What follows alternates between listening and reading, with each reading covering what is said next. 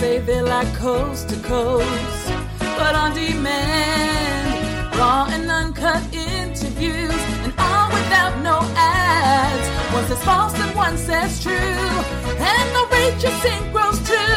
Grimerica, America is here for you.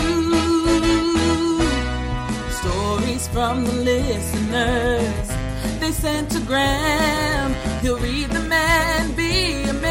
But Darren may say no. One says red and one says blue. But if it's balls, it just won't do. Grimerica, Grimerica is here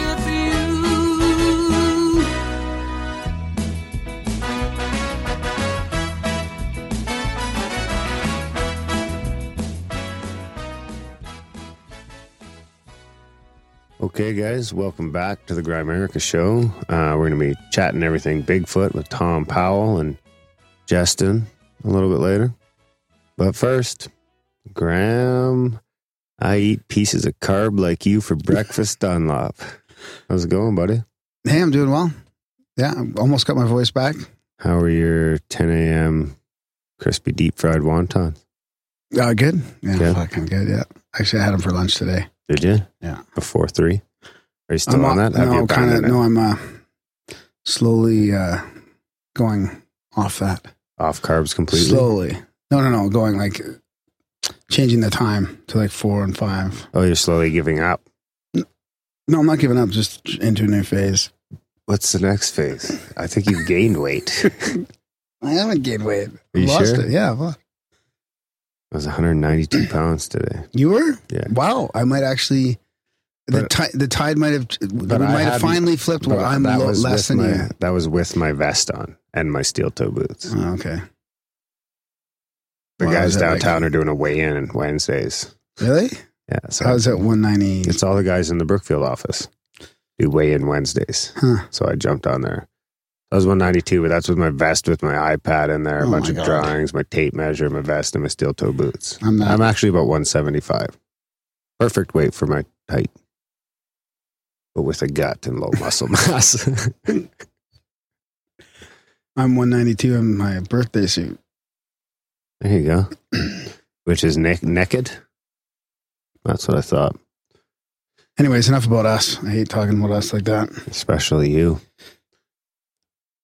So yeah, this episode with Thom isn't just about Bigfoot. It's about all things paranormal.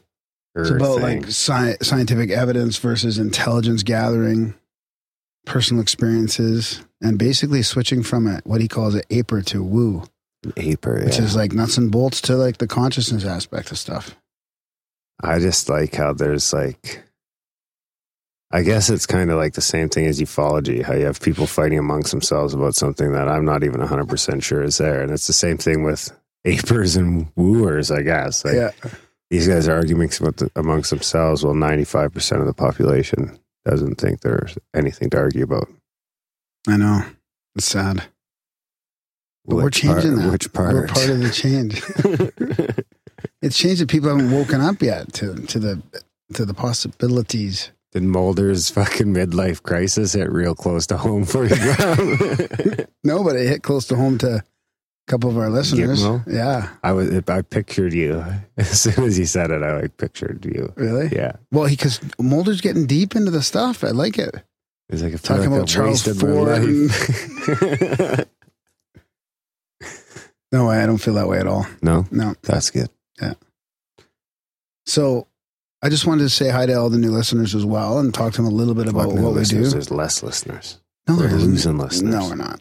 I don't believe you. Anyways, we do always get new listeners, and I'm sure some drop off. but we do this little uh, intro before each interview, and we we have listeners. Uh, they send in emails and stories and stuff like that. I got some synchronicities to share this time, and it's just a fun way to involve people. And then we just we have lazy ramblings for a while, and then we get into the interview. So you can always fast forward it to the interview, and uh, or stick around and enjoy the I think there's a timestamp in the show notes. yeah. But if you don't listen to the intro, fuck you. Oh, that's not nice. Well, if they don't listen to the intro, they won't hear it. So uh, yeah, what do you want to what do you want to start with, buddy? Uh, Darren and Graham going going deep. It's a profound UFO quote of the week. Words to ponder and critique. I'm the critiquer. It's a profound UFO quote of the week. All right. Well, that's funny. I was going to suggest that we do that one right off the bat. yeah, and I don't. I still haven't added the X Files. Well, and this is actually a quote, and it's not a UFO quote because I wanted to switch it up for you. And this is kind of a more of a Sasquatchy episode. So this is a quote from the X Files. Do you remember? Oh, you probably don't remember this because you fell asleep during the last episode. I did fall asleep at like uh, I fell asleep because I was supremely disappointed. But we'll get into that after your quote. Okay, so Mulder, that's its ear, or maybe it's its foot. Scully, Mulder. Mulder. And this one, if you squint, it looks like something. And then it's, and then this, it's in focus. Scully, well, what, what is it? Mulder, it's a close up of the creature. Notice I didn't say monster, and it wasn't a Sasquatch, but it was definitely an animal, man sized and hairless. Scully, maybe it was a mangy Sasquatch.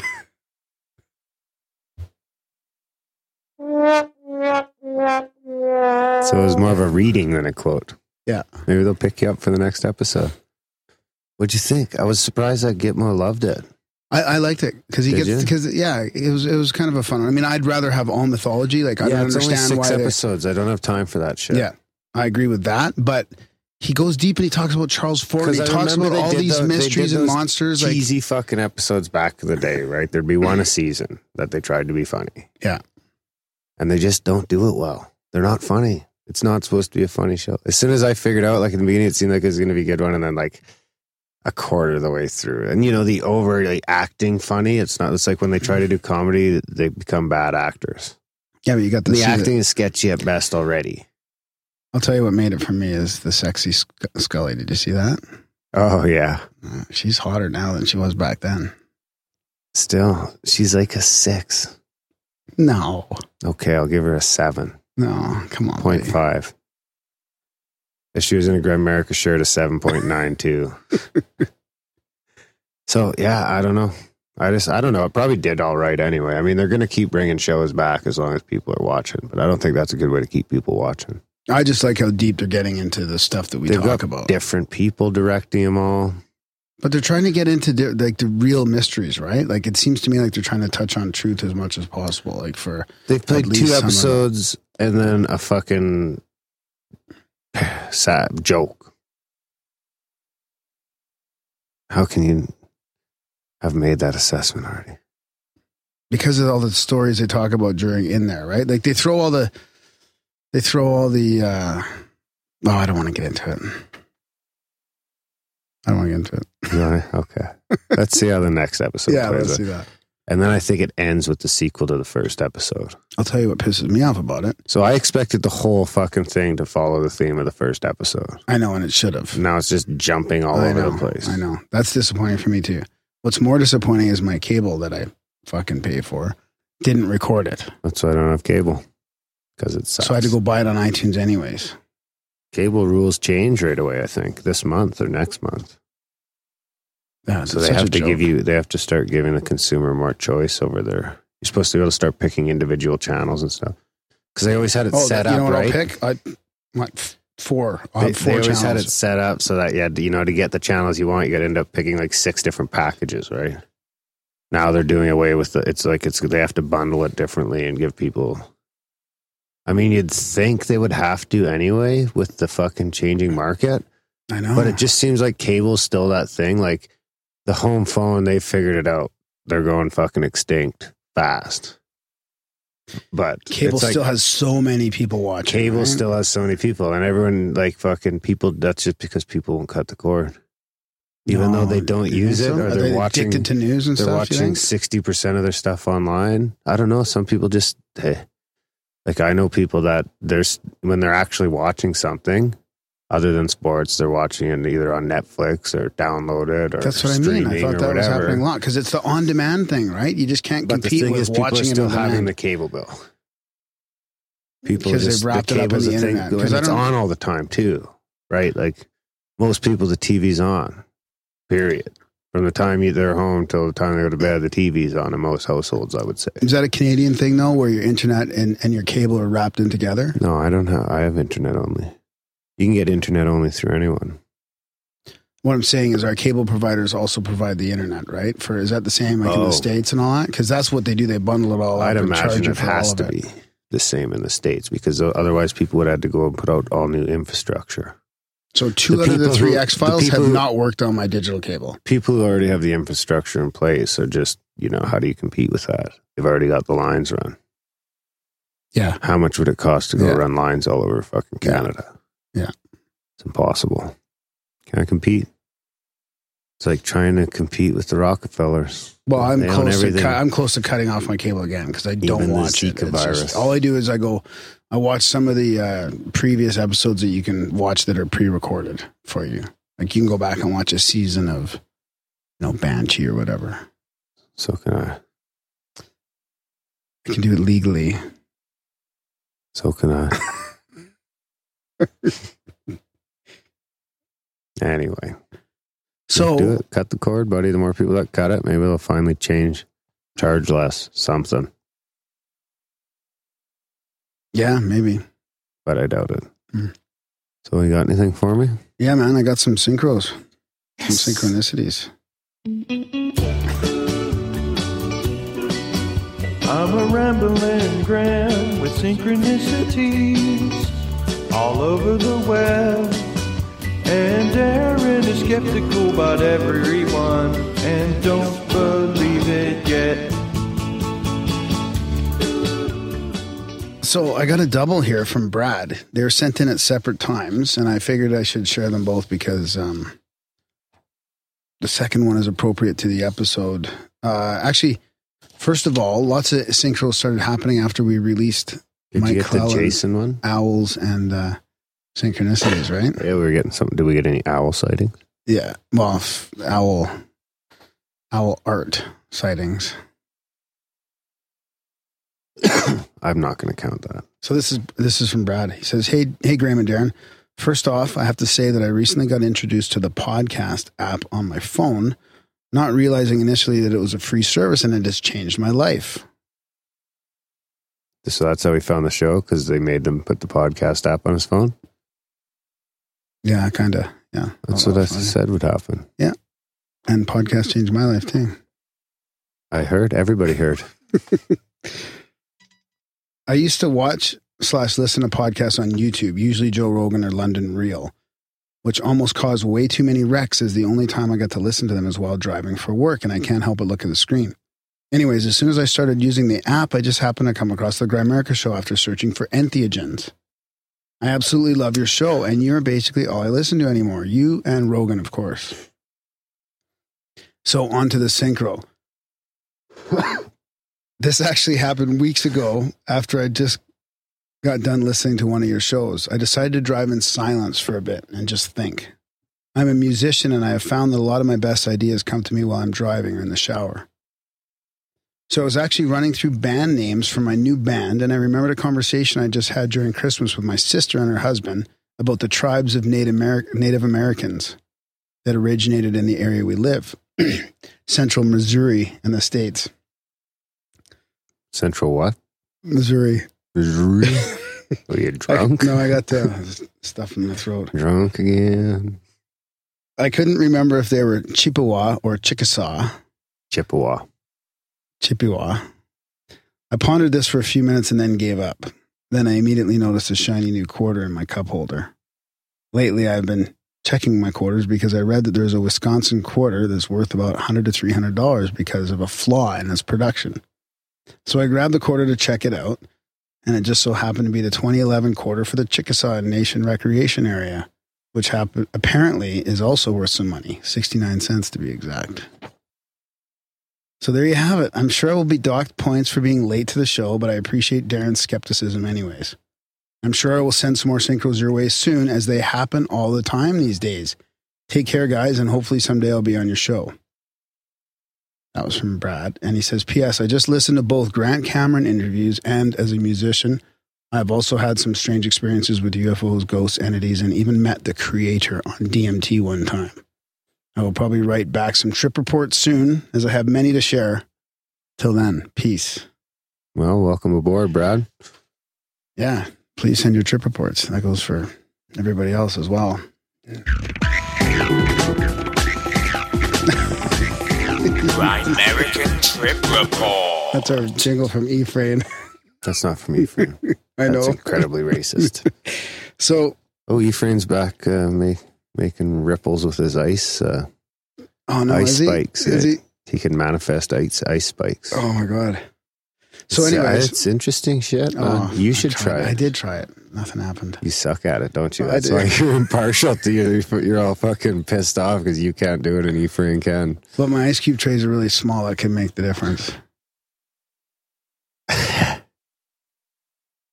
many times you had to say that? I just realized I spelled synchro wrong.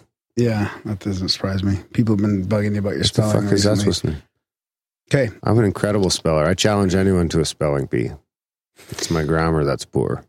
so then we released uh, Owls and Synchronicities with Mike Clelland and Brad from Missouri.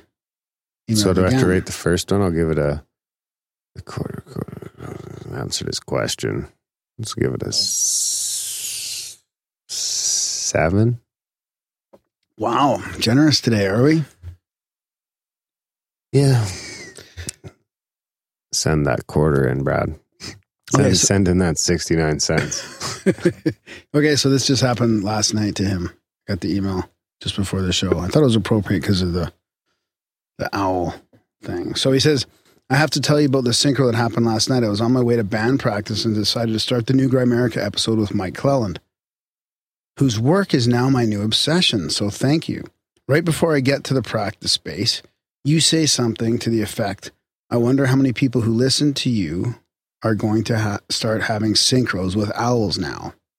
As I pull in and park behind my drummer's vehicle, which is like a RAV4 with a spare tire on the back hatch. I didn't even think about it at that moment, but his girlfriend painted a picture of an owl on the spare tire cover, but it didn't click until later on. So practice ends, and I start helping Alex put his drums away in his vehicle. I look up, and written in the dust on his back of the glass is I love Owlex. And directly below is the painting of the owl. Well, that's that, and thank you again for a wonderful episode of the Grimerica Show. Till next time. You know what? I gave that one a seven and roll the uh, last one back to a six. Oh, I don't know. Are you allowed to do that? I can do whatever I want. I knew you were going to say that. I am the authority. That's why I call it. Call it an authority.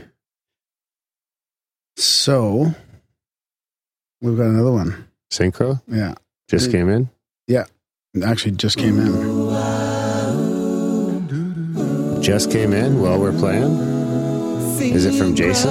No, but it came in a half hour after I packed up my laptop this morning for Canadian where it says authority.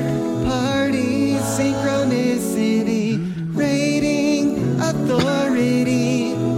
You know what that means, Graham? That means I don't have to explain myself to you or anyone or anybody.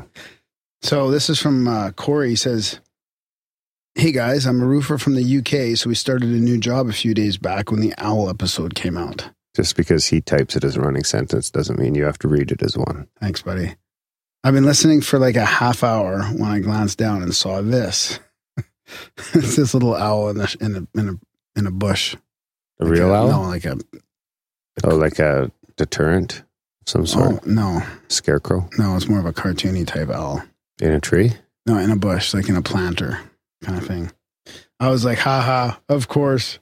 Anyway, carried on with my work. Then a few houses down, the neighbor opens her back door and I see this. Is it a beaver? it's an owl in the in the uh I don't know, like the sunroom or something. In her house? Is it a photograph? Yeah. This guy's taking pictures. it gets better. Can I see I was gonna say she opens her back door and you know, I see this. So I had to zoom in. so I lost quality, but it's a statue of an owl sat on her table. Anyway, I carried on with my business, and then I looked through the next door neighbor's window, and they had an owl painting. Oh, no, they had an, a painting of an owl propped up against the wall on the floor. Haha, I didn't snap a photo because I didn't want them to see me and think I was some sort of pervert. I just thought this was pretty funny, but seriously, fuck owls. I'll rate this myself to save time. One. Take it easy, lads. So, anyways, yeah, thanks, Corey, and uh, well, you know, thanks to all the listeners from the UK who seem to be pretty active in getting in touch with us. And um, I try to answer people's emails, but inevitably, of course, they slip through the cracks. So, be patient and sorry if I have not answered. We do we do read them all. 8.92. I am fucking speechless. I wish you would have peeped the last picture too, but I like it. You must have felt extremely awkward. Why do you Why do you feel so? Just because it all happened so quickly, or are you being serious? Yeah, I like it. It's all owls while he's listening to Clelland, while he's snooping in people's windows. that is going the extra distance for the show. It's almost forcing a synchro, but not. Okay, I got another little one here. Are owls big in the UK? No, I don't think so. So I got another little one here from Jack. Uh, Jack in Austin, Texas. Synchronicity again? Jack Abour. He says, after I graduated high school, I got a job at the local movie theater where I met a coworker and now good friend Johnny. Johnny and I worked together there for about a year before he quit and I got fired. Sounds like a song. Jimmy- Bryan Adams song. Jimmy quit and Johnny got fired. A Should couple have known. We'd never get far. a couple of years go by and I end up moving to Chicago from Austin, I think Texas. Joey got married though, not fired. Right. I end up getting into a random conversation with another female coworker via text message from my way back to the movie in from way back in the movie theater days. She mentions that Johnny also moved to Chicago a year before. She gives me his number and I come to find out he only lived a few blocks away from me. That means we worked together in Texas and ended up in neighbors in Illinois only a few years later without any knowledge of each other's travels. This is not my first time syncing up with people while traveling. I've personally noticed the more varying experiences you have, the stranger things get. Thanks and keep up the good work, guys. Hmm. That's a that's a tough one to rate. Yeah. You know what I think? I think it's like a kindred spirit type thing. Where it's like I look at the whole reincarnation thing as being more of a group than an individual. like a soul so you're kind of kind of tied up with the same group of souls in different capacities, and you're just kind of, you know, going through the ride, then running back around and getting in line together and seeing where you end up the next time around. yeah. So those two are probably, you know, Yeah. you know, the universe is trying to force it. Yeah. I, I like that theory. You heard it here first. I have Probably not here first, actually. I'm sure I fucking picked it up somewhere. like every new age circle. So Okay, I want to I want to talk about uh, nightmares and sleep paralysis. oh, that doesn't sound very fun. No, it's kind of freaky, but Why did you have some? no. I woke up at two in the morning with a nosebleed last night, though. Were you doing Nothing. dreaming of cocaine? No, but I have had those dreams lately. Of doing cocaine? weird. Yeah, which is weird. Like eight years, almost eight years clean and sober, and I still have dreams It's of it. overrated. Weird, eh? Yeah, I don't miss cocaine. Just the thought of it just makes me sick at this point, to be honest. So, anyways, let's get off that trip. so this is uh, interesting. This is from Mike, Michael, Michael Jorgensen. Last names? Yeah, I think he's okay with that. Hey guys, great show. After suffering with sleep paralysis for most of my life, I'm always on the lookout for new information on this phenomena. Recently, I caught a documentary on Netflix called The Nightmare. It did a fantastic job of capturing the essence of this nightmare. About a week later, after visiting my parents in Surrey, I suggested to them that we sit down and watch it together so they could finally get a small taste of the horror I had to endure all through my teenage years. At that point, my dad relayed to me a strange dream that he had the previous night. This was odd in itself, as he is not interested in Fortean things, and I don't recall him ever mentioning a personal dream before. In his dream, he was hanging on to the window ledge by his fingers, trying desperately not to fall. I believe he was outside of an old apartment building. He barely managed to climb back into the room. Once he was inside, he noticed a little, a little haggardly old lady sitting at a barren wooden table staring at him. At this point, she exclaimed to my father, I know your name. He awoke at this moment feeling extremely disturbed. Barely able to control my excitement, I proceeded to play the documentary for him. Sleep paralysis will quite often have what experiencers call an entity in their dreams slash visions. This documentary had at least two occasions where the entity proclaim, proclaims to the dreamer, I know your name. Now, I don't know how often people hear this creepy statement in their dreams, but it struck us all as odd that a man who never talks about his dreams would reveal hearing this in his dreams the night before I showed up and played the show for him. Thanks for your time, Michael J. Hmm. So he says, I watched the movie, by the way. Was it good? Yeah, it was pretty crazy. Is it a movie or a documentary? Well, a mockumentary? No, no, it's not a Or mockumentary. what's it, not a mockumentary, a docudrama. I think that's the word. What's the difference? Well, docudrama is when they fucking, it's like not, So the it's it's about eight people sharing their experiences on camera and asking questions. So it'll go through like a question like like the uh you know, like the fear part of it or whatever. And they all sort of talk about that. So I was expecting it to get a little bit more into the science of sleep paralysis, but it was interesting how they they all had these crazy experiences and they most of them did not think it was strictly coming from your brain. Like there was a more of a paranormal aspect of it. Even though they accepted sleep paralysis as the reality of what was happening to them. But i know my girlfriend still has like fucking this happened to her like it's very similar to some of the accounts like demonic demonic entities like attacking and stuff like that Have you ever been there for one?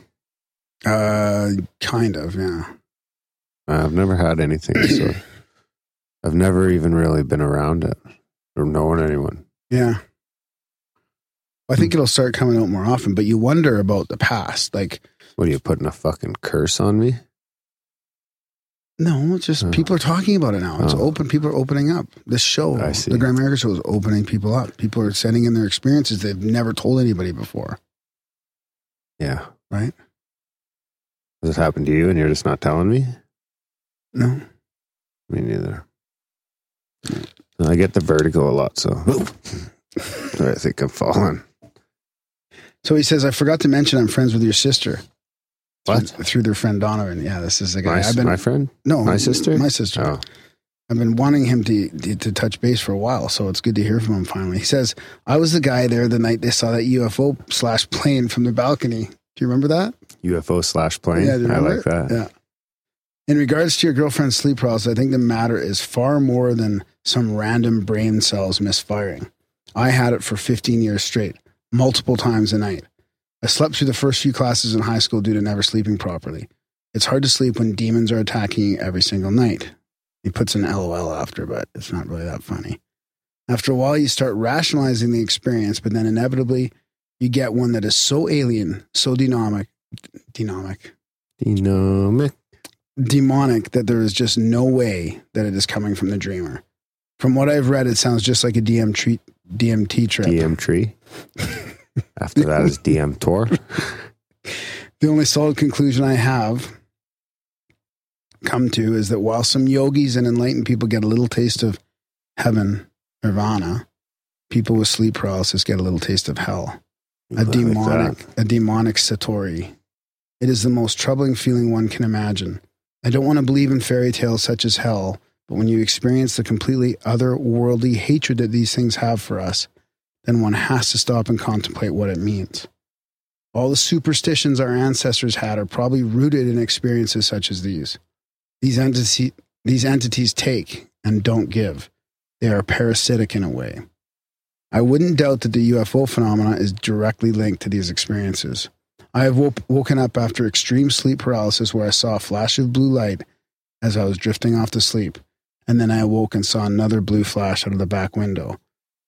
When I woke up, I had a strange mark on my right shoulder. My doctor thought it was strange too and ordered a biopsy a few days later. It came back as scar tissue.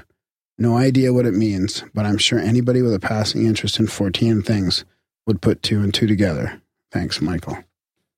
That was Absolutely. well said. That was a good one. I mean, you wonder about people in, you know, olden days, right? Having these experiences and what they chalk it up to. And they don't realize it's, you know, sleep paralysis. Not that sleep paralysis really answers anything. No, just a word. Two words. So, yeah, it was a really, really good documentary. Actually, I'll put a link in the show notes to it. Can you link to Netflix? No, no, no. I was just thinking that. I don't Maybe I, think can't. can. I'll try. I'll put the I'm name you of it in there. it. Is it called Canadian the Nightmare. Netflix? It you was guys are Canadian. both Canadian. So. Yeah. Well, if you just Google how to get Canadian Netflix, I'm sure a couple things will pop up. It's probably in the American one. It's probably all over. Yeah, could be. So thanks for sharing, Michael. It's good to hear that. And it was a very interesting docudrama. Yeah, thanks for all the feedback. Good. See that bounce back a little bit. For a while there, we are kind of drying up. Yeah, I like it. Of course, as always, check out grimerica.ca slash support. There's a bunch of different options there. Uh, we've had a few nice donations lately. Haven't got uh, any new subscribers for a while there. So get over there, sign up for a monthly. Um, if you find you're getting a little value from us, go ahead and give a little value back. We got options there anywhere from a buck a month to um, 30 bucks a month. So yeah, that's uh, really helps pay the bills around here. Uh, I think there's still some t-shirts left. Yeah, there's pictures on the website, right? Yeah, You got pictures of the t-shirts on the website That's under right. the support page. Support page. Grimerica.ca slash support. I've also got uh, some samples of magnets coming in. I think I got like 70 or something for now of the same classic Grimerica logo. Uh, take the shot, save Sasquatch, all six inch by four inch fridge magnets. They could go in your bumper of your car, wherever you want, really. Uh, so those will be in later this week, and we'll figure out something to do with them. I don't know. We'll come up with donations of five bucks or more. Get one of those, I guess. Yeah, we could throw some in the mail or something. Yeah, because well, someone said if we just take one to the post office in an envelope, they'll tell us exactly what it costs to mail. Right. But either way, I think it can be We done could with just just try it with a stamp. Yeah, I'm sure five bucks will be fine. If we buy enough of them, we can get them fairly cheap. So, Yeah. So look. I don't know that. if we're gonna be able to keep track of all that shit though. Like that's it's kind of hard. We, we gotta try and get guests on the show. Yeah, well, you know what I think right? I'll Like, do is I'm going to start up just a separate email, like merch at grimerica.com or something, so that we can track it through that. So that they don't get mixed up in your emails and my emails. well, and we could just forward them if we do get them to that one. exactly. Yeah. Yeah. And that can be our kind of where we track Swag. and then we'll delete them as we send them. How them. about swag at grimerica.com? swag at grimerica.com. Yeah. So look for the magnets. I'll throw up some pictures of those. Um, and then who knows? Yeah, rate the show too. That helps. Yeah. We got a few fucking ratings that were like five star. It was great. Grimerica.ca slash iTunes will take you right there if you're on an iOS device. And you can give us a five star rating. Sign people up for the newsletter, grimerica.ca slash news. I think that's about it. Spamgram. Yeah. G R A H A M. Graham, Graham. Anything else? That's it. All right, guys. Well, thanks for listening to the intro. Enjoy the chat with uh, Thom Powell and Justin, talking about Bigfoot, a bunch of other stuff. Uh, we're doing a bunch of recording this weekend, and uh, we don't know who we're releasing next. So, surprise.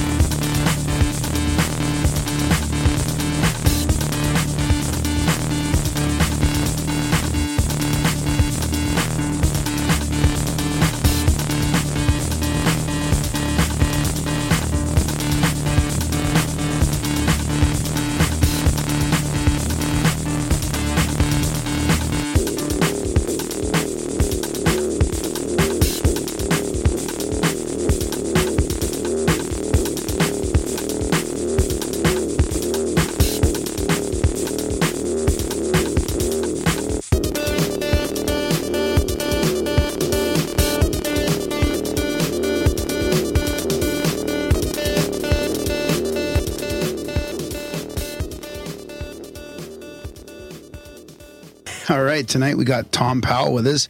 He's an outdoorsman, a science teacher, a Sasquatch researcher who's uh, who's sort of expanded into the paranormal area. kayaker, He's a he's a writer. he's, he's an author and uh, presenter. Uh, you can tell just from you know I clicked on his website before we started up the show, and it's thomsquat thomsquatch.com, and he's got like breaking news, government lifts, truth embargo, releases secret UFO files on CIA's website. So you can tell he's he's not just a, a Sasquatch researcher. So welcome to the show, Thom.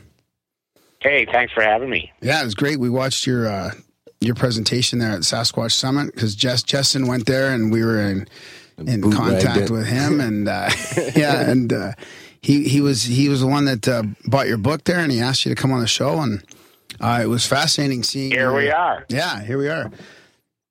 I don't know what you want to start with first. Your your book, uh, Edges of Science, your recent one, or uh, how you kind of shifted from like a flesh and blood Sasquatch researcher to more of the kind of paranormal thing. Right. Well, uh, to start off with the book, don't read it.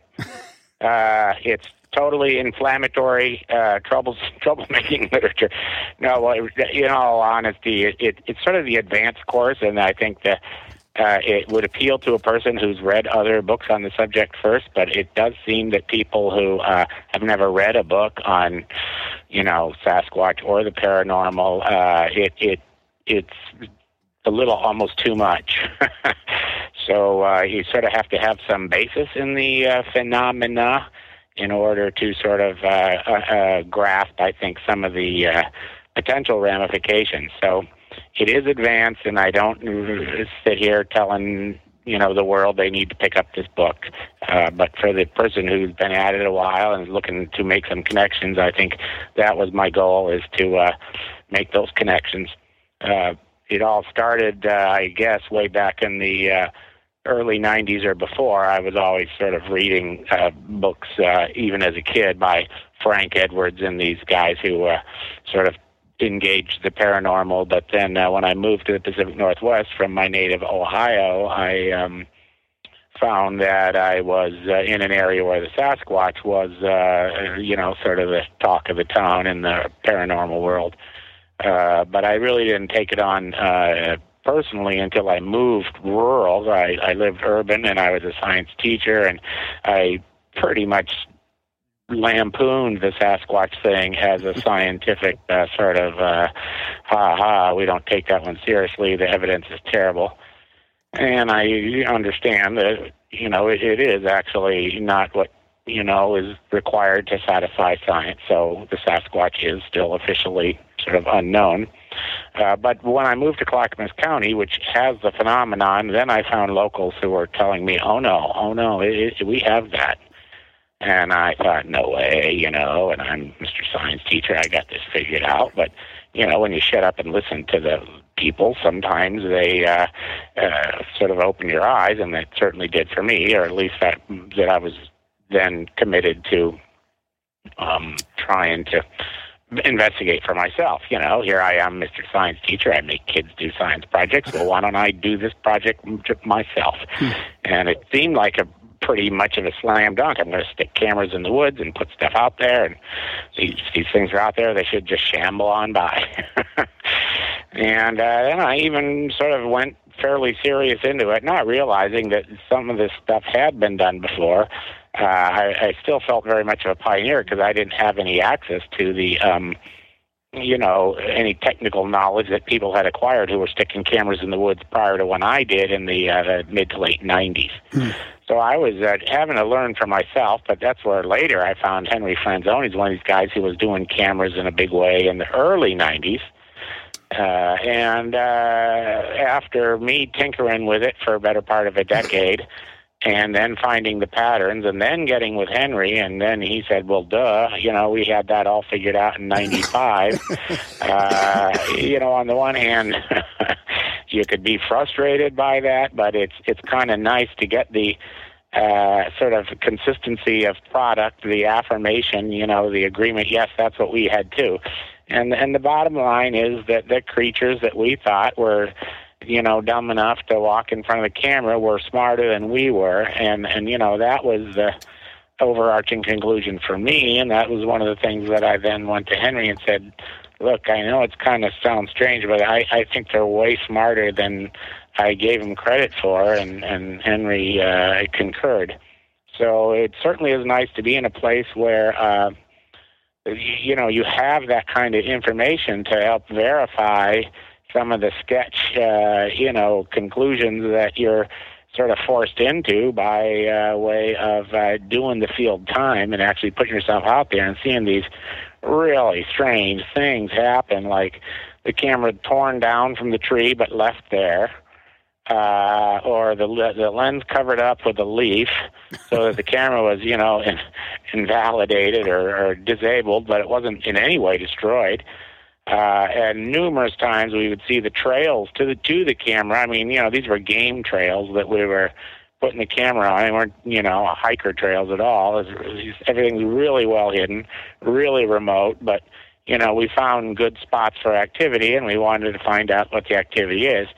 One of the things I think you're looking for is these trails that have no discernible footprints, but the trail is very clearly there, and it's no kind of official you know, Forest Service public use trail at all. So when we find these trails, we would, you know, uh, put cameras out. Uh, sometimes blind sets, no bait. Other times we'd put things, you know, elk meat or you know, you name it, everything, peanut butter sandwiches. You know, we tried it all. uh, but um, you know, they're always no, no, no, no, uh, not going to play the game. They're uh, they they would block the trails or we assume, I, I assume that the, these blockages of the trails we find were being put there so that they're maybe younger ones of their own kind didn't stumble down this trail. Uh, you know, they're very good about marking things around the landscape. The Sasquatch oh, I see, are. I see what you're saying. Huh. So that uh, fascinating stuff, and and so that really, uh, you know, be, was the beginning of the change in my thinking, and that's where this new book picks up when I start to realize, well, they're smart, and if they're that smart, then there must be communication. And so, how could you communicate with them? And so, I did several impromptu experiments on that, and mm. We got some spectacular, spectacularly unverifiable, but intriguing results nonetheless uh, anyway, little by little, it just kept going with, wow, if that's true, then what can you dialogue with them and what can you learn from them? And, and, uh, you know, we did try some of that. And, and from that, it, it seems that, uh, if, if you can believe any of it, and I'm not asking anybody to, but they, they say, oh yeah, we, we know the, we know the star people and, we don't necessarily like them. They when they show up, we get put to work. But uh, Uh, but yeah, yeah, we know those guys. that's, I think that's uh, that's what I really appreciate your um, your take on that. And you mentioned this in your presentation as well. But the difference between scientific evidence versus intelligence gathering that you'll you won't just dismiss. Uh, you know, hundreds or thousands of anecdotal personal experiences and throw them in this bucket that just, you know, need, needs to be ignored like the rest of the any of them, right? we, t- we talk about that a lot in the show with UFOs and ghosts or whatever else, where people's experiences now, especially now in the age of the internet and and the age where there's less ridicule now than even five or ten years ago, people are talking about this stuff more openly, and I appreciate your um, you taking that mm-hmm. into account. It doesn't mean that it's proof, but it means that it's like what you say. It's it's a gathering intelligence that might lead you to, um, you know, some some other ideas. And the patterns certainly are stirring in some cases when you, you do find that, wow, the, one of the most interesting things is that the different types of paranormal researchers who, whether they do ghosts, ETs, Sasquatch, Loch Ness Monster, crop circles, there are these really interesting commonalities in what they're all experiencing, and that's one what uh, sort of got me uh, intrigued about. Well, shoot, if they're all, if they're all working from the same playbook, then they must know each other. Uh, things like you know missing time, electronic failures, uh, in the you know people get out there with uh, with detection systems and they shut down just like the ICBMs at uh, that uh, Malmstrom Air, Air Base you know that famous story where all the ICBMs shut off. And the same thing happened to Minot which is you know just south of you guys I yeah, think. Yeah yeah. Uh, but anyway, uh, uh, so you know the ability to control the electronics, the uh, sometimes the missing time, uh, the uh, feeling of dread and foreboding and like re- being repelled at other times. Uh, um, just a lot of crazy stuff like that. That um, you know, all of these paranormal uh, researchers experience. They go, "Wow, uh, here's the real clue to what's going on." I think. Hey Thom, do you think that the fear that people claim to feel, do you think that's a, a more of a psychic attack or more of a use of, of infrasound, as some people say? A little of both, uh, I would say. Um, I mean, you know, the question is, is it coming from within or without? And the answer is, I don't think it really matters. But I think the within is probably the easier trick to do. Uh, that you know, there's all kinds of little telepathic tricks that you can use to undo your opponent, and uh, they seem to be in command of those.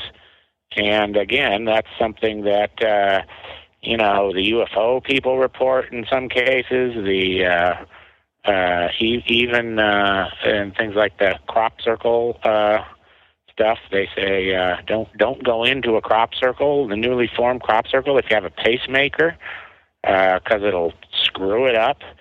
Uh, so there is something measurable in some cases, some sort of electromagnetic pulse uh, or something. Uh, but um, you know, it it, it uh, does seem to manifest itself different ways in in all of these different uh, paranormal pursuits. So it's really important to study what other people are doing. Don't don't just stay locked in your ghost thing or your uh, Sasquatch thing. You know, I think the Sasquatch people are, have their blinders on to other things more than most, and uh, the ET people seem uh, a lot more sort of broad-minded. At least some of them. And uh, so I'm my. It's been my mission to sort of drag the, my my Sasquatch enthusiasts kicking and screaming into the age of uh, unification. You know, and a lot of them uh, really aren't ready for that yet. They they still think they're chasing an ape, and uh, it's like, okay, well, you know, I can't I can't stop them from doing that. In fact, I say, all right, well, perfect. You do that, I'll do my thing, and let's meet back here at this bar for six months, and we'll trade notes, you know. And and uh, and so that's what I do. I I just encourage everybody to do it what seems appropriate to them and and then let's share so that way no one's trying to you know run anybody else's game and and uh, have every you know researcher somehow on the same page uh, you know it's I, I think there's plenty of room for a variety of approaches and then we just sort of uh, uh, uh, compare at the end of the day uh, but that's the important step is to uh, you know have it be good natured enough to where everybody's sort of sharing out. And boy, do you learn a bunch of stuff that way. And and there's no place on earth where that's happening in a better way than right here in Portland, frickin' Oregon, because there's there's so many of these uh, uh, types out here. I mean, you know, that's the whole place is crazy. but uh, in a good way, in a really good way. And so there's all the sharing. And so Guy Edwards has these meetings uh, in the Lucky Lab, which is a, one of the thousand brew pubs around here, and uh, and everybody just talks. Uh, and some guys show up in their camo, and other guys show up with flowers in their hair and and everybody just shares out and listens to each other and and boy you learn a lot Oh, that's Hey, awesome. Thom, are, are you still actively researching? uh w- w- not since last night he, was, he, was, he was watching the X Files last night. right Was it on last night? No, I, uh, I I live on the edge of uh, you know hundreds of acres of land that I do not necessarily own, but it's public land, and uh, so I uh, I'm I can go out my door. I don't have to get in my car, and I'm in this county where it happens. And, And you've I'm had- not too worried about being secretive about my location. I'm on the Clackamas River, uh, which is, you know, outside of town. Uh, but the thing is, you know, if somebody thinks, "Oh, I know a secret spot," well, that's not going to work. You know, they're, they're way too smart for that. They know who I am. I'm a part of the landscape by now, and they know my dog as well. Uh, and uh, we go trucking around out there uh, most nights, not every night. Uh, and most nights nothing happens, but interestingly, last night, uh, one of the better, uh, you know, sort of sequences. First of all, you start hearing some weird bird call you cannot identify and you've never heard before. And then next thing I know, the dog scrams. He goes back home, which is a couple miles, you know. Uh, and uh, so there you are. Oh, that's and that's interesting. My cat. Uh, I was listening to those Ontario Sasquatch sounds, and my cat like perked up and was looking at the TV like he doesn't usually do that. Yeah. But Zeus was intrigued. He felt something with those with those sounds. Well, a, a buddy of mine had these. Uh, has this property neighbor who has a kennel, and the dogs are bothersome on some nights, and so we we got the Ohio howl off the internet. We played it through his his stereo, and it completely quieted the dogs for the rest of the night. They didn't make a peep.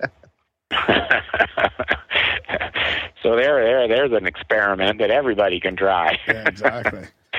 I, I might have to try that tonight. Have you had any Mhm. other personal experiences at all? Like, Yeah, well, lots, but I would say this: if you don't put the emphasis on a sighting, then you get a whole bunch of really interesting stuff short of a sighting. right, right. Uh, and so this is another one of these patterns that emerges when you talk to these people. They go, oh, "I was followed. I was this. I was that. Did you see anything? No, no, no." Uh, and then you start to realize, well, uh, it seems that they're uh, certainly making every effort to stay out of sight, but they're there. And so if if you sort of are good with that, uh, and I've learned to sort of allow for that at least possibility that that you know interesting stuff then ensues sometimes. So last night, you know, by the end of it, I. I actually felt a little bit of the heebie-jeebies, you know, that it's like, whoa, that, you know, it feels like something's kind of close out there. But, you know, I tried not to, you know, I'm not going to sit out there and just sleep all night. I had to get to work the next day, so I just go on back home. And my thinking is that they must now know where I live because uh, I, you know, I've had similar things happen plenty of times, and they would, of course, follow this, you know, form that's walking around at night with his dog, and and just follow me back home. So now I can just sort of look around my own property and find interesting indications. Again, extremely subtle. Uh, but, um, you know, once it's on your own property, you have the added benefit of knowing that no one else is on this property, at least uh, almost no one, that, that you, uh, that could be uh, the actual culprit of these little marks and changes and stick structures and, uh, all of this. So it turns out that that all of that stick business, which is sort of a popular thing in the Sasquatch game these days, there's a lot of validity to it. That you get these creatures that are operating mainly at night, and they're uh, extremely detail oriented, and they are very good at leaving little clues if you're able to spot them. So, what a fascinating game it is, uh, and. Um, it's it's really been broken open lately by these people who've really sort of you know ten years ago we were saying pay attention to the sticks. This is no baloney. It's a real deal. And I was one who thought no way. Uh, but I tried it and uh, found that wow it's uh, you, you get amazing things. There's, there's people who put out a little tic tac toe board made of sticks and then they put little agates and things and then and then they can actually get little moves you know. They come back and there's another one there and and uh, so Like you're playing tic tac toe with them, kind of like they'll be in different squares. yeah, right. There, that's what they're trying to do. They're trying to initiate some sort of back and forth contact by way of this this this uh, glyph, as you would call them, that uh, is being left out there in the woods. Uh, so it, really interesting stuff these days, especially with all the new twists and turns that people have sort of come upon and shared out, and then the rest of us all go out there and try these things, and holy cow, what just happened? And it does seem that when you go out there and do stuff like that, clearly they're following you home. And so I've, I mean, I've gone to places like 10, 20 miles away, and then, but then that night when I get home, the activity is right there at my own place. Now they're not coming out to shake my hand, but you know, there you hear the motion, you hear the calls, you see the things, and left the next day. Uh, just a lot of uh, subtle things. Is, is it your feeling that, that that eventually they might come out a little bit more? Because do, is there other people Yeah, that, that have that uh, like ongoing year, Well- yearly relationship, and then it gets more? Yeah, there's a lot of people now who who are claiming it, and of course the uh, flesh and blood crowd, the uh, the the apers, as you The apers. I like that. That's a little mean, but you know, uh, they would say no, it's all it's all imaginary, and uh, it just doesn't rise to the level of scientific evidence. So, uh, it you guys are just delusional.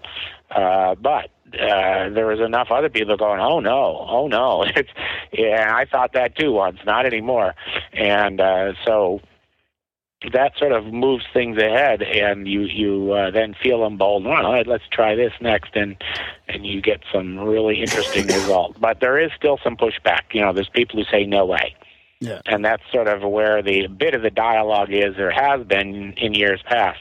I think a lot of us have finally decided to move past that and just go, well, all right, we're spies. We're not scientists. We're not trying to be scientists. We're we're just out there spying and gathering intel, and and that sort of uh, sort of removes some of the barriers to uh, uh, the kind of information that we feel entitled to collect. You can collect some lot more speculative things if you see yourself as more of a spy than a scientist. That's a great way to put it. That's a great Yeah. way. I like the aper too. So an aper would be like a nuts and bolts ufologist. Flesh Right, and and and we of us, the paranormal crowd, are the woo woos, or just woo, because two syllables is so much more work than one. So we're just the woo. I think that was started by Loren Coleman or maybe Oh. Daniel Perez down there in Cali. But uh, there, it was the woo woo crowd, and uh, it's like, yeah, well, okay, sure. Uh, so we've decided to wear the badge with pride. Hey, it worked for Wu Tang. Yeah, right. We're working the woo angle exactly, So, and it is a it is a nice efficient shorthand. You know, saves a lot of explaining.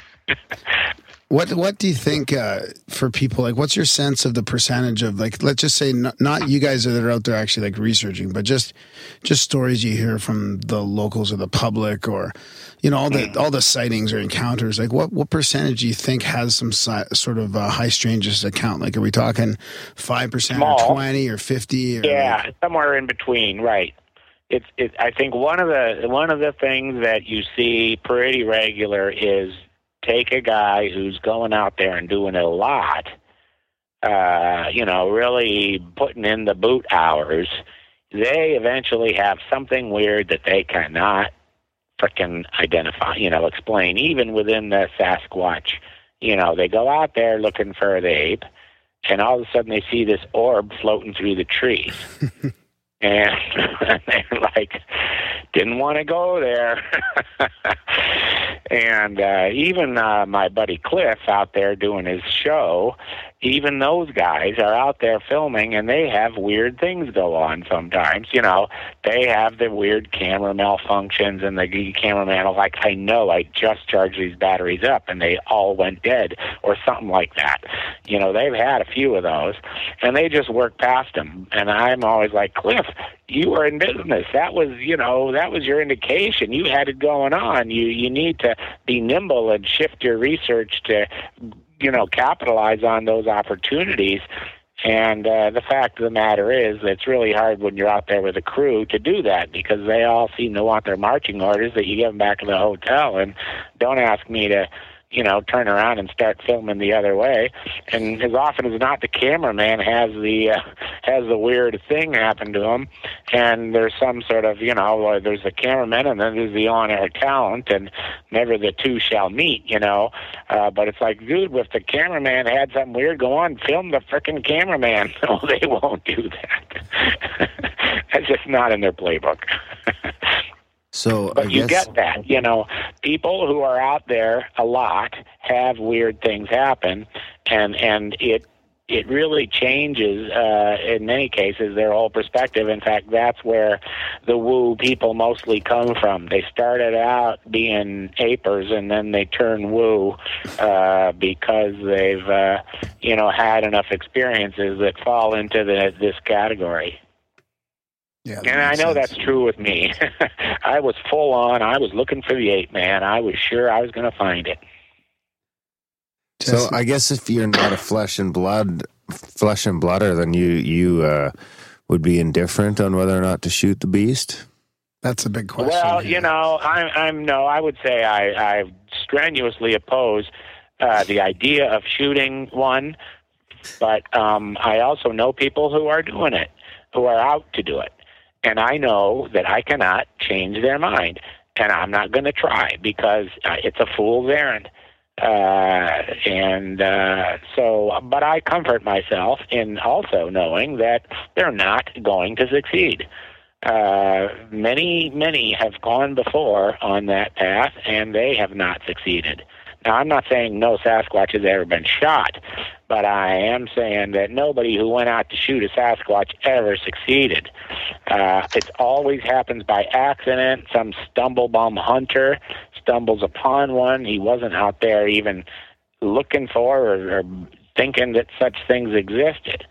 Uh, and then some percentage of the time they feel threatened enough to squeeze off on the thing. And usually the thing turns around, gives them a dirty look, like, what the hell did you do that for? And then strides away. uh, now, uh, rarely, you know, you get these Justin Smeja type guys who said, I drilled a young one and it dropped. And I got scared because then I thought, oh shit, what have I done? And then I came back a month later with my friends and we're going to, you know, dig this thing out of the snow or whatever their story was. And, uh, you know, what buffoons, you know, to think that the, even if he did shoot one, which I suspect he did, but certainly the Sasquatch friends and relatives are not going to leave their brethren face down in the dirt and just go about their merry way.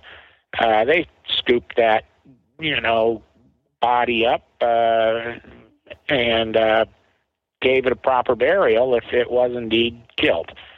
Uh, but they're not going to leave him there to uh, be found. I, I Uh, think his so story was he came back- actually choked the juvenile out.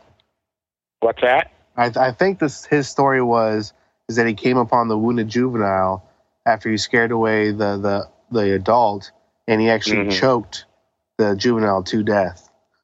Yeah, well, okay. Uh, I don't remember that part of it, but I, I haven't watched the story too carefully. I mean, you know, it's it doesn't matter. I've heard It it, all before. Uh, but on the other hand, um, I'm, I'm sure his gun was part of it. Uh, but maybe it's some he, he yeah something about the thing bled out on his foot and uh, or something. So yes, he, he did get in in close proximity of it during its final gasp or something, you know, like that. But uh, a lot of good it did him. Uh, and this is again sort of a thing that I think uh, you know. I don't try to stop people who say they're gonna uh, let them go. It's a fool's errand. So go ahead, take your gun out there and have a good time. Just try not to make yourself into a public nuisance and squeeze off on what turns out to be your fellow hunters. uh, but um, I, I don't, uh, I don't feel threatened by somebody who, um, you know, has this plan in the back of their mind. I think, uh, you know, it's also possible that they uh, could turn into uh, a bit of a of a hunting victim themselves if they're not careful. Haven't they had? Haven't I heard those stories as well? That when people do try and shoot them, and they kind of give them that like that look in the eye, and they realize how human they seem. That, Yeah. uh, Yeah. they kind of it kind of Right. turns into like a oof, like a less of a hunting thing and more of a murdering thing. Oh, absolutely. Uh, you know, we had a thing here in town. Bob Gimlin came out and uh, and did a talk, and and you know, people got to ask him this and that, and he said, "Well, I I, I looked the thing in the eye at a much closer range than uh, is able to be understood by seeing that film clip." But he said, what I saw was a person. There's no doubt about it. Uh, and I've heard that line repeatedly. Uh, so once again, science, no. Intelligence gathering, hell yeah. Uh, very consistent intelligence gathering. Uh, so con- you know, consistent enough that I'm willing to uh, go with that scenario and then try some things. And when I do, uh, yeah, that that it does seem to uh, bear itself out. They are way smart, and if they're smart, you should be able to communicate. So then the question is, how do you communicate? And the answer, after a lot of investigating and trying things, is definite telepathy. Yeah. Definite.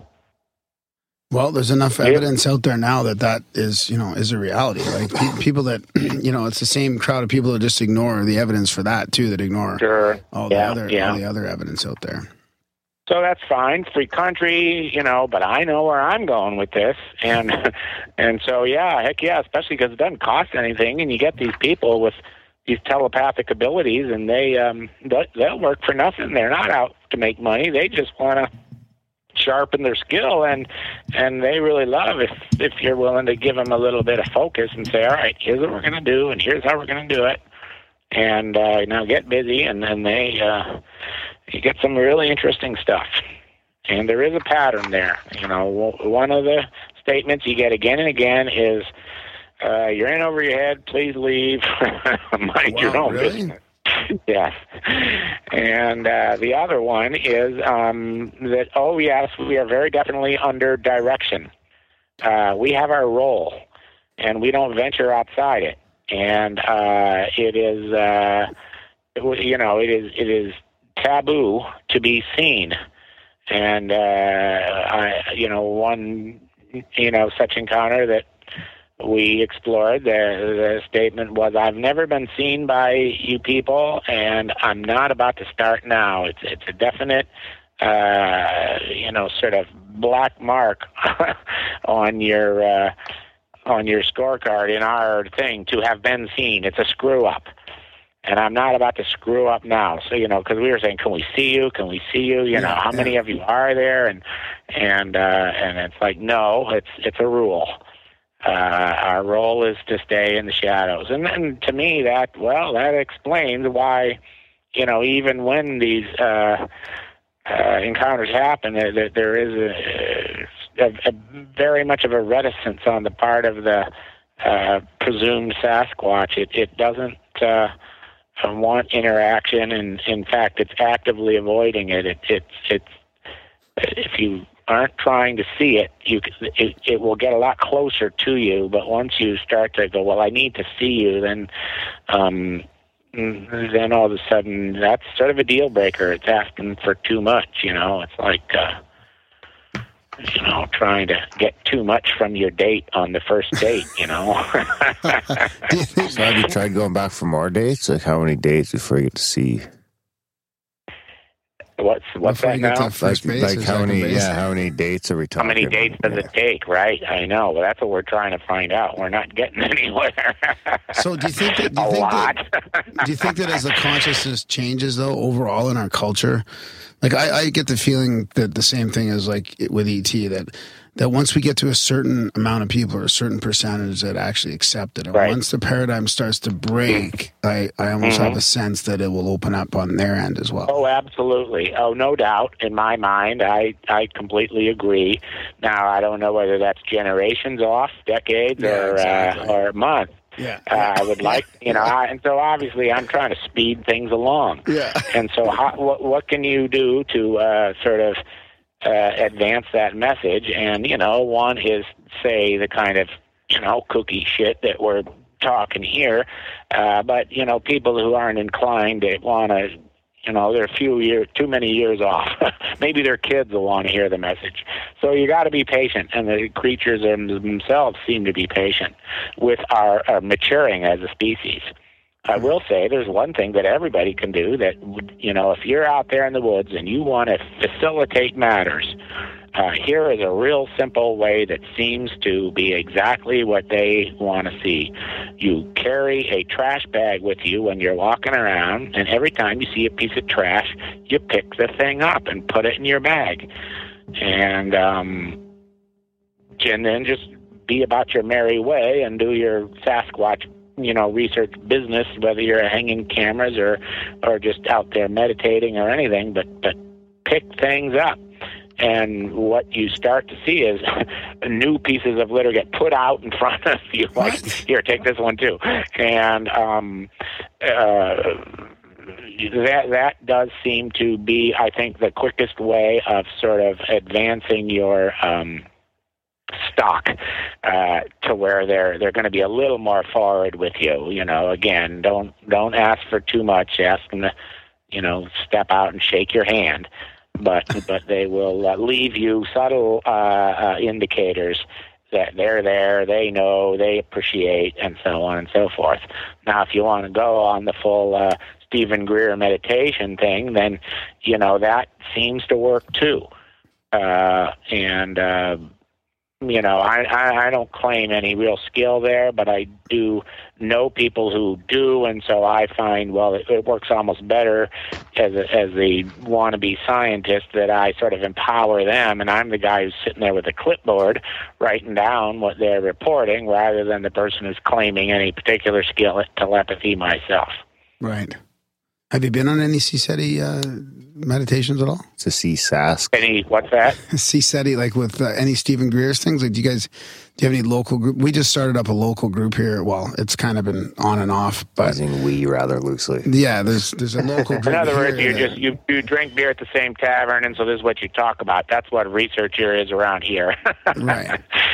Uh, but anyway, no, I'm sort of kidding. But you know, the um, that's the fun part of it all is to sit there uh, and uh, playing your game. But then, uh, sure, we get out there, and and yeah, I'd say a, a quote unquote research group is really just a bunch of guys who's on the same page about what they're doing uh, and trying some different stuff. Uh, and it doesn't have to be expensive. In fact, uh, that's the neat thing about some of this uh, telepathic stuff. I mean, on the one hand, you are crossing on over to the dark side. You know, it's a little bit of spooky. You know, where does this end? Uh, but on the other hand, um, it it's it's not taking any money from the family budget, you know, and, and cameras on the other hand, uh, and stuff like that, you know, you could spend all you got and more. Uh, so, um, you, you know, you really have to sort of pick your approach and, uh, and, uh, and not forget that you also have, uh, you know, commitment to staying solvent and raising the family and all this. It's, it has to be a hobby. It can't, it can't, uh, sort of consume your life, or at least I don't think that's the, uh, healthy key to long term enjoying of it. Maybe we So need if- to. If it's getting into telepathic and things like that, then what about uh, psychedelics? I mean, is there any crossover there? Well, you heard of uh, that that's uh, Terence McKenna's whole thing, and he says, "Oh God, you know what is it? What is what is it? Uh, not Datura, but um, DM ayahuasca. Ayahuasca, uh, uh, man, that's some that's some scary stuff. I uh, you can he can do that, but he says, oh, every time you you you do it, you run into the same entities. It's completely consistent. Scientifically, it's replicatable. it uh, so you know the, the all of the psychotropic drug thing is is definitely a shortcut. It's cheating. uh, but, you know, Carlos Castaneda and these guys have been, you know, doing that stuff and uh and you know, they they do claim communication and enlightenment and everything else. It's just um you know, that stuff scares me. So again, I like, all right, well you guys do your approach and I'll do mine and uh and I will uh, try to avoid anything stronger than beer. And uh, and you guys go do the ayahuasca and let me know what you get. Yeah, And uh, I, I got an idea. if, Let- Let's bring the CSETI meditation protocols of this, like looking at the sky, and bring that into the woods and meditate. CSASC. Me- Patent CSASC, pending. go ahead, You can't meditate. and use that's kind of I just where trademarked that. uh, um, that's Steven Greer. Yeah, exactly. Uh, yeah, yeah. Bring like that, like that idea into the woods. Yeah, he's basically transcendental meditation. And the meditation people are always said, well, we do the same thing as the drug people, but without the drugs. Yeah. Uh, and uh, so, so- but now I will say that drugs definitely get you there faster, a lot faster. I've been meditating since I was 17. I'm 59, uh, but um, you know it does um, it does work. Uh, they they both uh, get you there, uh, and uh, uh, but you know I the drugs are sort of uh, you know once you once again cross into the dark side. Who knows where that leads? What kind of what kind of So, uh, meditation practice do you do you do? transcendental meditation, which is just you know these twenty minute. You just turn inward and you repeat your mantra, your uh, you know your uh, uh, you know just phrase that that that that bores your mind down to Yeah, yeah. total inward concentration. And then you're just trying to sort of uh, uh, to open up to this, uh, you know, I call it the coconut telegraph. You know, the the uh, unspoken form of communication that um, does indeed exist. And certainly the Sasquatch, you know, being livers, uh, being dwellers of the wilderness, would need some kind of long-term communication like that. Uh, much like the Aboriginals in Australia, who, who you know, they've even had scientific uh, sort of investigation of this. Uh, you know, coconut telegraph phenomenon that they can communicate. Okay, I'll be back in in three days. I'm I'm 100 miles out, and and three days later, there they are. so uh, they definitely got it. There, there's definitely something to it. So I gave that a chapter in the Edges of Science book, and that's uh, called the Coconut Telegraph, which is actually sort of a reference to a Jimmy Buffett album in the 80s, but um, he was talking about this uh, inter-island communication that they have down in the Caribbean. So is there um is David Paulides's research on missing 411 play into this at all? Like if you've had Yeah. telepathic uh telepathic communication or you've talked to people that have, is there any any uh in, investigation into that? Yeah, we. Uh, I had one. Uh, you know, Paulides is um, is all about missing people and trying to establish patterns with the missing person phenomenon. And uh, you know, I know the guy, and I've certainly read his work, and and he basically says that there's four different possibilities for how these all people are exist. Either Sasquatch are plucking them, extraterrestrials, a mass murderer, uh, or uh, reptilians. What, what about what about the gut? What about like uh you know, Well, the he's, these are of the ones government? that he says have, have will hold water. The other possibilities just don't work, you know. But he says, you know, crime is definitely a possibility, but you know, some of these are definitely not crime related. At least the way we think of crime as one human against another. Uh, something else is going on. So, but he doesn't speculate any more than to say these are the four categories that are the most distinct possibilities. Uh, but he won't commit. What was, and what was the so fourth I again? had him. What what, what was the fourth again? Sasquatch, UFO, uh, like criminals, and And and reptilians. oh, reptilians. So this is w- reptilians, and so I said, Dave, isn't that just one of the ET folk? You Yeah, know, yeah, yeah. uh, uh, why is reptilian different? You know, when when I sent him the chapter that I wrote, I said, Dave, is this right? I don't want to say anything that you don't approve of. Uh, you know, because this chapter is about you know your work and my continuation of it. Yeah. And uh, so he read it, and, and I only had three in there. I said ETs, uh, mass murderers, Sasquatch, and he said, You forgot one, reptilians. And I said, Well, I thought that was just an ET. And and he said, No, they're interdimensional. That's different. uh, okay, so I stuck reptilians back in there. uh, but then I did do some checking, and and the one thing that uh, um, you know, I investigated a missing person case because it appeared at my doorstep, literally. Uh, the the teacher across the hall from me's boyfriend went missing in the big lava beds up by Mount St. Helens, and uh, you know, completely a Paulides thing right down the line. You Hmm. know, uh, sudden and and uh, no trace. He was with somebody else. Uh, blink of an eye and he's gone, kind of thing, and uh, I never saw again. So I went uh, to Kathleen, this uh, one of the uh, communicators that I know, and I said, "Will you please log on to the Coconut Telegraph and see if you can get any info on what the hell happened to Chris Zitzowitz. And so she said, "Well, okay, and here here's the things I kind of need. Can you give me some details?" And once she had details on time, date, place, you know, they all they want a picture of the guy that helps them visualize or whatever. And uh, so then she uh, said, "Okay, I'll get busy." And one, but a few days later, she you know emailed me back and said, "Well, okay, uh, I asked, and they said." Wasn't us, you know. But she asked the uh, she asked the Saskies, the uh, Sasquatch, you know, what happened to Chris, Chris Zitzowitz, and she claimed that the response was it was not us, it was the green ones. Uh, and we tried to warn him, we tried to stop him. He did not understand the danger that he was in. Uh, but he went sort of willingly, but where he is gone, you are never going to see him again. Wow. Uh, and uh, so, uh, you know, I went to Paulides and, and, uh, I said, uh, uh, who are the green ones? And he said, that's the reptilians. and so I'm like, come on, so you are sticking your neck out here, Dave, because he's real guarded, you know, he doesn't want to commit. Uh, he's an investigator. He's not a big picture guy. And, uh, but, but he said, yeah, it, it, it does seem that uh, that is a, a scenario that is frequently invoked. Uh, but in this case, not by any uh, disappearing person themselves, but this this channeler that we, uh, you know, employed to sort of get some answers. Justin, I want to give you a chance to jump back in here before we, you know, run out of time.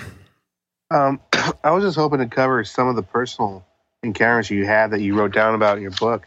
Since you already brought up the um, the picking up trash, uh, could, could Mhm. you relate what happened to you? Um, boy, you know, there's so many. I'm kind of fumbling for which one you're talking Uh, about. you- I have something new happen every week. I forget where, but you were with uh, another another research group, and you were out in the woods, and they took you out. Oh yeah, in Oklahoma. Yeah, yeah, yeah. And and they were setting cameras, and uh, they were, you know, they were having their big annual gathering. Uh, and whenever those happen, it's a big open house. So they want to take all the out of town boys and show them their field research. And uh, and I must say, the Oklahoma guys, boy, they are serious. Talk about throwing a lot of their personal money at the situation. I was impressed. Uh, they're they're way more equipmentful than we are out here. Uh, they got quads and they got trailers full of spy gear. Uh, it's amazing. Uh, anyway, so they're showing me around their hillside in the middle of the night, driving their quad, and uh, we're touring their camera sets. And they found some uh, pieces, some possessions that people had dropped or been pickpocketed of uh, in the process of setting the cameras. And then these objects, like a walkie-talkie and uh, some personal photographs, were then then moved to a location where quite certainly uh, the person didn't lose them. And so we, you know, started seeing that. Um, uh, you know, once again, uh, items that people either leave or, or somehow part with, and the creatures will pick up and then have great fun moving them to a new location and then testing your ability to find them and reason out exactly what happened. It's it, it has all the appearances of a game. Uh, and again, uh, game and sense of humor, to me, uh, speak to a higher intelligence. So wasn't like the the first thing that you came across was a, a plastic bag. Yeah, And and that that had the photographs bag- in it. And we just picked up the bag, thinking it was a piece of trash, threw it in the truck. But later, he opened the bag up while he was taking everything to the trash can, and he found the photographs in it. And the photographs were of his friend's family. And uh, so he took them to his friend, and then said, "How did we find these pictures of your?" family and he said oh my god i had those pictures in my pocket when i was setting the camera a couple of miles from where they were found And, and that was set in the middle of, of the trail, right? Yeah, sort of a, branch a or something? path that we were traveling. Yeah. And, and the next one, the radio, was a, a stack of rocks with a plastic water bottle set on top. Right, right. Piece of trash. And we trash. stopped to pick up the trash and then tore the uh, rock pile apart. And inside the pile of rocks, we found the radio. Uh, you know, It was an expensive radio too, wasn't it? Yeah, pretty much a nice one. You know, multi-band uh, walkie-talkie. Um, probably a forty, fifty dollar toy. Not one a hiker would come across and not think finders keepers. I don't know, uh, but yeah, it. Uh, it, to me, I was like, oh, someone dropped the radio and go, no, that's one of our radios. out of there. Where did that come from? We didn't even know this was missing. Well, then they went and said, figured out whose it was, and they said, where did you did you lose a radio? And he goes, actually, I did, and I was too embarrassed to tell you. And then that was so they're always long stories, but um, we're getting worked. We're getting played like a fiddle. Um, What? one one other time I was wondering if you could talk more about was uh, we were talking about the woods behind your house earlier, and how last night you got the heebie-jeebies. That's not the first time you've got heebie-jeebies in those woods. Um, no, not at all. Could you tell us about the ear touching incident? Well, again, everything's kind of a long story, but uh, I'll, I'll try to whittle it down. um, uh, but yeah, you know, it started with we were baiting up on the Clackamas River. You know, we were putting out our gifts, we're doing things, we're trying to attract them in, and then we drove, you know, 30 miles home. And and then I decided to take a walk in the woods before I went to bed, and that's where I I got I heard lots of rustling, which I just assumed was a deer, but then it just kept getting closer and closer and closer until it was absolutely so close. I thought it was the deer was going to, you know, run me over. So I stepped off the trail and sort of got behind a tree and peering into the darkness and trying to see what it is. And I could hear it at such close range that it couldn't have been more than five or ten feet away. But for all the life of me, I couldn't see anything. In fact, I had the overwhelming sensation that I was like somehow blind. I couldn't see anything. All of a sudden, the night was just blacker than black. Where a few minutes ago, I could see the outlines of trees and and bushes and where the trail was, but all of a sudden, I couldn't see a thing. And uh, and that's when you know uh, at that exact moment another one sort of uh, surprised me right behind and and seemed to be uh, not only uh, within feet of me, but but maybe even brushed my ear or, or or moved a branch. Something touched my ear, and I jumped out of my socks. And uh, you know, at that point, I uh, you know was completely felt surrounded and terrified and picked myself up and ran over the house. Got the hell out of there. Uh, so heebie-jeebies, you bet. I was surrounded. Uh, and, uh, you know, it's one of those times where, you know, you have this big idea about what you're going to do if you ever get close to one. Are you going to stand there, pull out your camera or whatever? And, and but uh, when push comes to shove, they're hold, they hold all the cards. They have the ability to absolutely just, uh, scare the living daylights out of you and render you uh, incapable by one of maybe even a few different uh, means. What about the Didn't rocks? you What's that? later? Oh, sorry. Go ahead. Okay. What about the rocks? What's that all about? I always hear about them throwing rocks or rocks getting thrown. Yeah, that goes back years and years. A lot of people have that one, and we don't know other than it's it's just a game to chase you out of there. Uh, you do wonder why they want you out of there. Sometimes it's just benign hikers or fishermen, but uh, just all of a sudden, out of nowhere comes this tremendous rocks. They come frighteningly close, but I know of absolutely no one who's ever been hit by one. Uh, so it does seem to be uh, uh, a warning, but a very uh, you know, vivid one because of the size of the rocks and the speed with which they come and the closeness with which they land. Didn't? But we don't know why. It only happens some of the time. Uh, but but it seems like the overall overwhelming message is one of please leave. Uh, we we think that a lot of, of these games that are played might be um, uh, training exercises for their young youngsters. You know, they're showing them all right. Here's how you here's how you get Whitey to go away. Uh, watch this. and, uh, The hairless humans. right. Now, um, you, you said later that you found out that there was a Native American lore that um, touching a hairless human was sort of an initiation for the juvenile. Yeah, a badge of honor, a an accomplishment. You know, uh, you you earned your stealth merit badge. So, so you Uh, might have helped the juvenile become a man that night. let's hope so. cool thought. Uh, I haven't received a thank you note though, so uh, you know, Well, they let when you you come tell here. that story, be real sure you tell the specifics. yeah. well, there are so many specifics that you know, I, I really only the only way you can do it justice is to write it down, and wh- which I did. So that was uh, one of the early chapters in the new book. But uh, it is it, you're absolutely right. There's a whole bunch of details, and and really a lot more than that that uh, I could go into. But um, you know, too much time on any one story starts to get a little bit dreary. What do you got coming up next? Then what's your what's your plan? I got nothing, man. This last this last uh, book really just. Uh, I mean, it's going to take a while for anybody to get on board with that. So what's the point in writing more?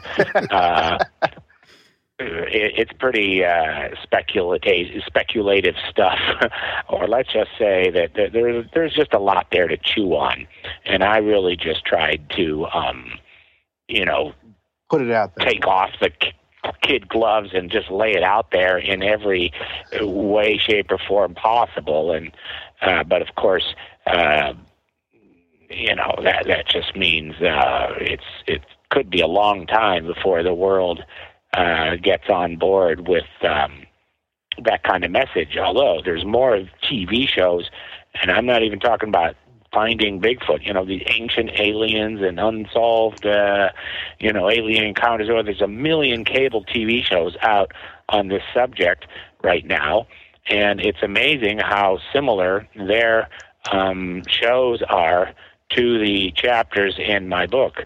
Uh, It's it's almost like they. Uh, were running out of shows. They picked up my book, and oh, here's eight shows more in each chapter. it seems to be a show. The, the underground one, the uh, crop circle one. The, you know, uh, the, it's there's a lot of people who are saying these same things right now, and you know, even if they did read my book, I'm I, I don't care really. It's it's all good. It's I'm sort of like the the Grateful Dead of paranormal researchers. Once I'm done with the material, you can have it. You can sell it if you want to, uh, and so. I'm just gratified to see these messages are getting out there because I think they're correct. Uh, disturbing, yes, and and complicated, yes, but uh, but kind of true. And and what it uh, seems to say to me is that uh, the, the the the sky people, the star people, and the uh, subterranean people, namely the Sasquatch, um, do intersect, and they probably have uh, sizable underground uh, hideouts in various places around the world where um, they operate from. And it may even be that clusters of Sasquatch sightings and UFO sightings pretty pretty clearly indicate where these areas are in in at least general terms. And it seems like you know mountain ranges. There's certain mountains that are probably are hollow. You know, you don't have to be inside the earth itself. You can be a subterranean and and no closer to the heat of the core of the earth than we are uh, by utilizing places like Shasta and Mount Adams and a whole bunch of other places, San Francisco Peaks down in um, uh, New Mexico and and just places where where the, that are real hotbeds of uh, you know Sasquatch, ET, and uh, hum and and and uh, all kinds of portal activity, and, and and but but it does seem to be centered around certain areas.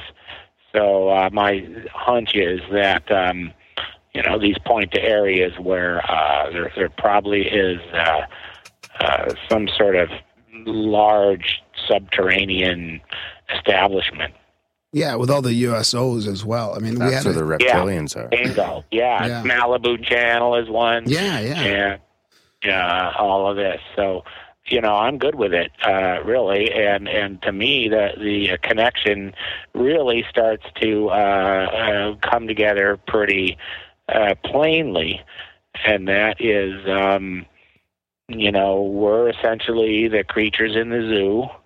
Uh, and the signs that we can't read say don't feed the animals, uh, don't molest the locals, you know, let them stumble along, uh, because that's what uh, the prime directive says to do. You know, uh, leave uh, and, and yes, we are genetic experiments, and the the uh, g- genetic material is routinely harvested and and spirited off to unknown lands for uh, either uh, um, infertile uh, extraterrestrials or for experiments or both. Uh, and um, you know, everybody galactically knows about Earth.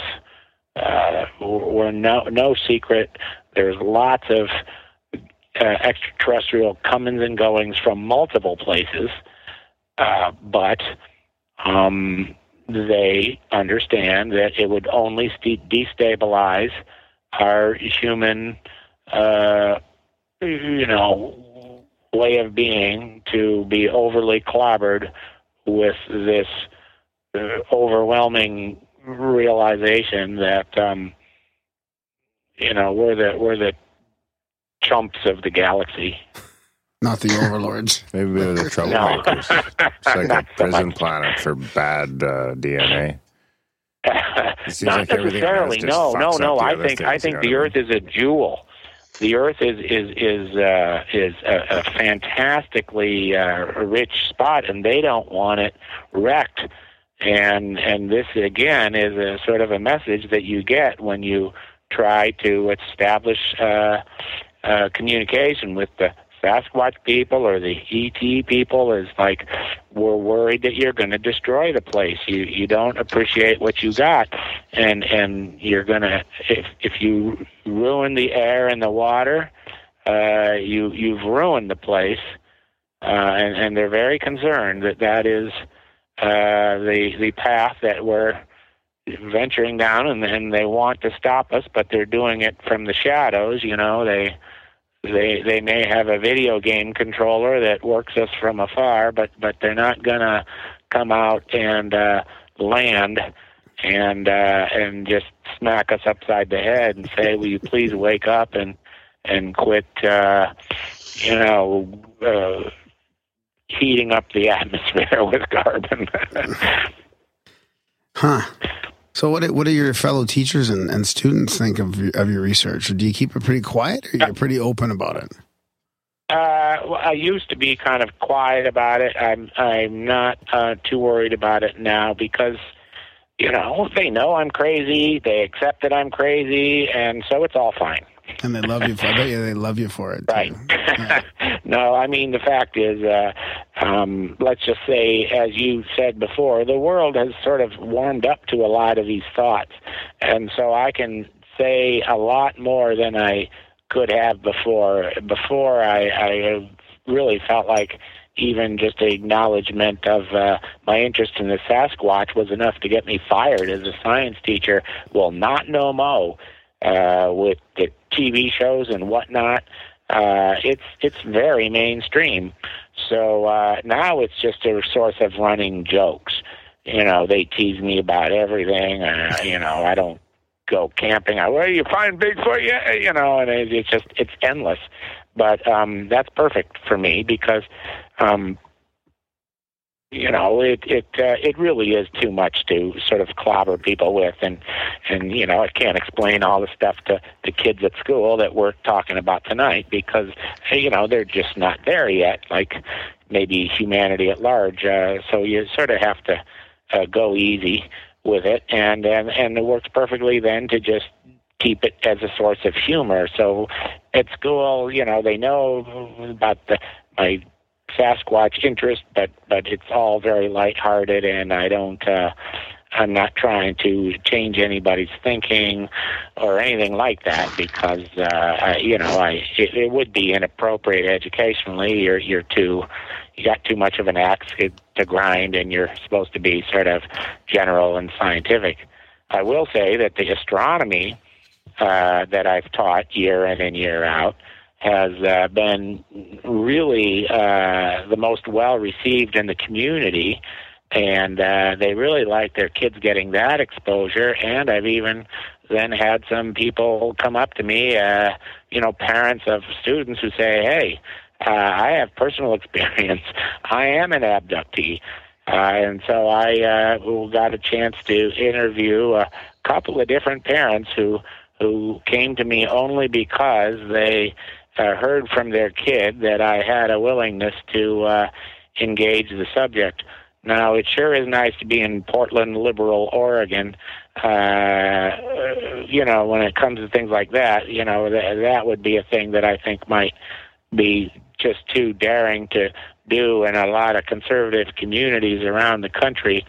But in Portland, um, you know, not only was it not uh, uh, a wrong thing to uh, do at least one day of UFO treatment with the kids, but that they that I actually found that there are people who were claiming direct uh, experiences and had a, a book by other researchers to back them up. Wow. That's great.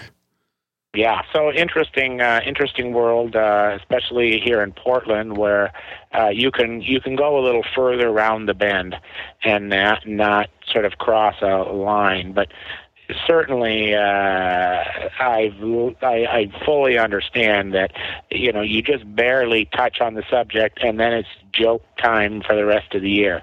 So I give them one day of Bigfoot uh, on the day before vacation when a third of the class has already left town and heading for Maui, you know. And uh, so that's the day to uh, give them a Sasquatch uh, exposure because, uh, uh, you know, it, it's, uh, it's a throwaway day. Justin, do you have anything else before we uh, wrap it up? Oh, I have so many questions, but for the sake of time, I'll just say that I loved your book. It was real hard to put it down. Thanks for coming on the show. And um, you know, when I started your book, I was a, a full fledged aper, but now I'm definitely way more open to the woo than I was before.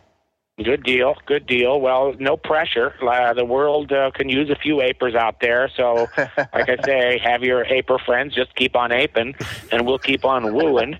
And uh, and and we'll just you know it's not even about who wins. It's just let's let's trade notes and and look for the patterns.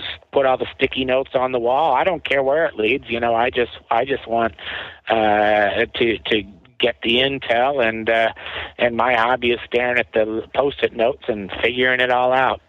Well, maybe we'll just have to beat in the middle. Mm-hmm. And and plenty of room in the middle. I, I go back and forth myself. I, I love playing with cameras, even though I, I don't think they're going to work, but I still play with them. I got cameras all around my house. They're not on at the moment, but I you know I just love tinkering with electronics.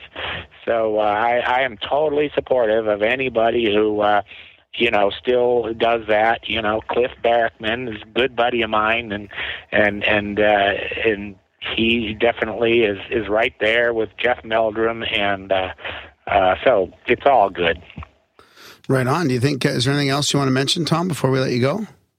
Uh, well, I, I t- try to maintain a web presence. The uh, blog post is called Thom Squatch. It's T H O M Squatch, and so if you Google in that word, then it'll lead you to my uh, blog. But I try to just keep people current on the uh, the news on every paranormal uh, front. And the big news this week is just that the uh, good old CIA finally put a bunch of old, old uh, UFO sightings on their website. uh, so there is actually. Uh, uh, some CIA recognition uh, as of this week that uh, they have been collecting these reports and uh, keeping them under wraps, but now they're going, ah, you guys can have these. Uh, and it seems to coincide with the re-release of the X Files. So how how funny is that? Where the uh, you know serious government intel boys are sort of uh, have uh, given a nod to uh, popular TV and going, all right, we'll uh, celebrate the re-release of X Files with some of our real X Files. So I'm I'm heartened. I, I think that the um, uh, some of the veil is lifting, and uh, we're we're uh, you know as you say being warmed up gradually, but but we may be a lot closer to uh, some full realization than uh, you might think. So I'm just going to keep putting my message out there and encouraging other people to think the next thought and also to you know without bitterness just try to send the message to the powers that be that yeah we know what's going on uh, we got this figured out and here's what we know and and go ahead call us wrong or or agree Right on, Thom. Well, thanks, thanks a lot for coming on. We'll put all that uh, that link, all, all the links in the show notes. And uh, hey appreciate it appreciate it uh, all right boys well um, it's a pleasure to talk and uh, uh, you know where to find me. I'll probably be there at that same conference next year. He's having a paranormal one, a sort of a general paranormal one, uh, at the uh, beginning of March. I think the first weekend in March. And Uh, there at the uh, Quinault uh, Beach uh, Lodge Casino. They have a huge meeting room there, and and so Johnny Mon- Manson is is doing a. A paranormal gathering uh, there, I believe, March 3rd and 4th. nice. Okay, I'll put that in the Ocean show Shores, notes. Washington. Okay, I'll put that in the show notes as well. Then. All right, I'll I'll be there if you happen to be in town. But otherwise, uh, uh, maybe next year at the uh, summit uh, in November. Right on. All right. Well, be sure and come up and uh, uh, remind me. Uh, great talking to you, but uh, we got to talk in person. Yeah, thanks, Definitely. buddy. All right. Take care, Thom. All right. Okay. Thanks, boys. Take care. Good night. Bye. That was a pretty good one. Yeah? That was our show with Did you- Thom. Uh, we Did roll you- right into the outro now, Justin. Surprise. I told him Oh. Oh, did you? Oh, we, oh, okay. I'm on it, Darren. I'm on it, buddy. That was great. I, I love that uh, man. I, I saw his uh, presentation there, that, and I love how uh, I love no, I love how he talks about because it's the what I've been thinking about lately about all this evidence and people this desire for absolute proof, and it's like no, let's just uh, gather intelligence. Yeah, I'm gonna need the proof. Why? You're just being difficult because I'm in the room. You're the believer in some circles, but not with me. Yeah, when he texts me, it's all about, hey, have, have you heard the new evidence? Yeah. Have you heard the new evidence, dude? Don't tell Graham. Don't tell Graham. What would you think, Justin? Ah, I'm glad you guys liked him. I was pretty sure you would. The presentation you guys watched on YouTube, that's the exact one that I saw. I was pretty stoked when I saw it up online. I could uh, go back over it. But I, I just finished this book, and it, it was a page turner. It was really hard to put it down. Uh, there's a lot of stuff that we didn't cover, and I encourage anyone to to, to purchase the book and, and give it a read. It it's there's it's just so many aspects of everything we talk about, and not just on air, but you know through texts and emails and whatnot. And it's definitely worth a read. Would it make Darren a believer? Would it turn Darren from Ah. an aper to a woo? Then I saw its face. A, a whooper A whooper. Whoop. or, or a Whoops, There it is. A, a, wa- a But You, but you're not an aper, Justin. You said you were a full fledged aper. I didn't believe that. Uh, uh, I didn't even know there was as any other really any serious other way to be. a flesh and blood. I think that's what he meant by using the term aper. Yeah, yeah. because it is in his. Yeah, I always felt that if Sasquatch exists, He's I'm not saying that it's not. Then, then, then it is a biological entity, just an undiscovered animal, and more than likely, uh, uh, an ape, a wood ape. Um, I always kept the the door open that it could be more, because there there are so many reports of interdimensional or psychic Sasquatch, and disappearing in the middle or you know even seeing driving UFOs. Um, there was uh flying or driving. Both. Both. There's uh there there is one uh, account of someone reporting a Sasquatch reading a newspaper, like on a park bench in the Oh, book. I just saw that recently. Um, that must have been in Thom's presentation. Yeah. there there was one about a cross dressing Bigfoot in a parking lot. in San Francisco. No, it was uh, here in uh, I see what you did there. San Francisco. The chances are that's where it would be. Not that there's No, it, it was here with in that. Washington. It was at the Mima Mounds. Oh, and it was in the parking lot of the Mima Mounds. Uh, there was a, a lady and her mother, long road trip, decided to pull off, you know, get some fresh air, pull in the parking lot, and they saw, um, gay Sasquatch.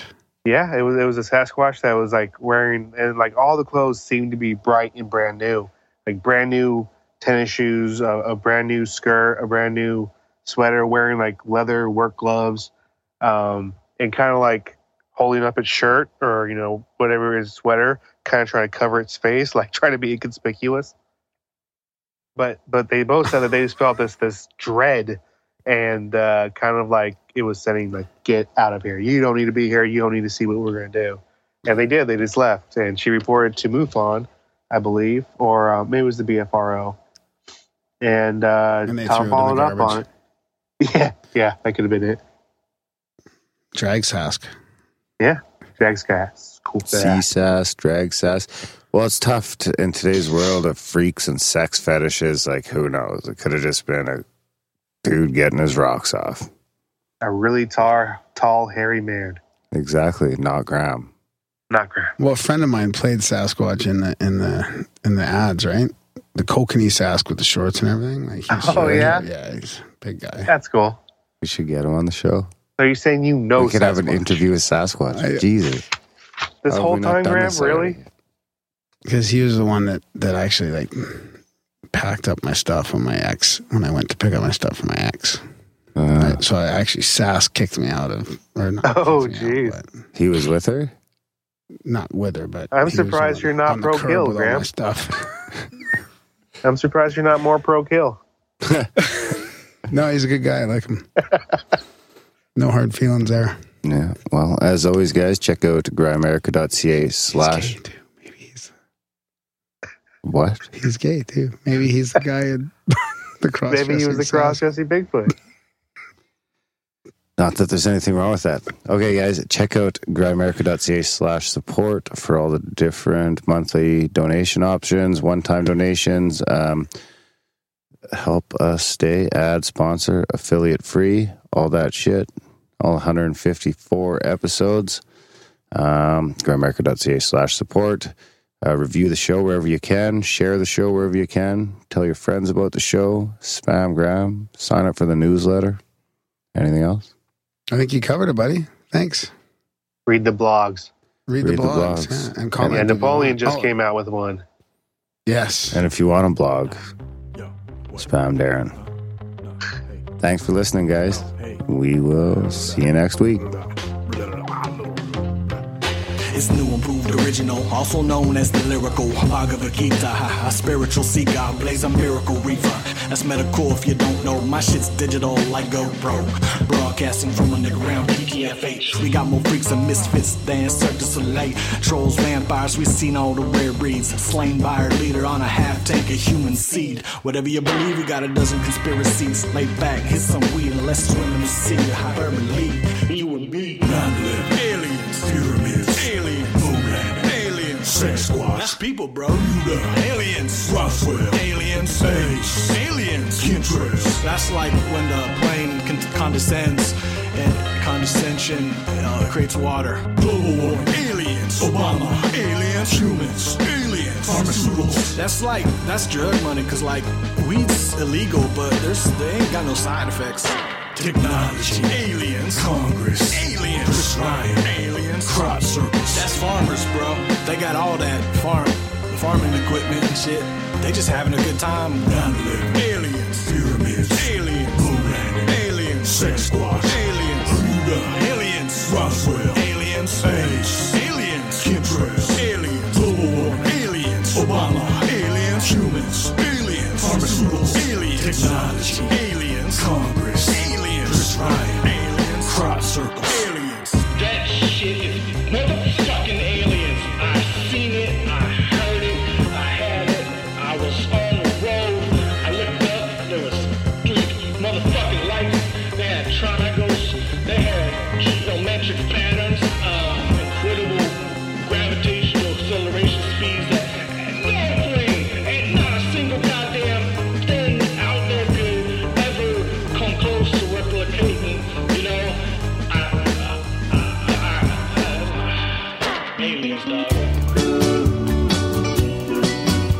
I'm a rambling Graham with synchronicities all over the web.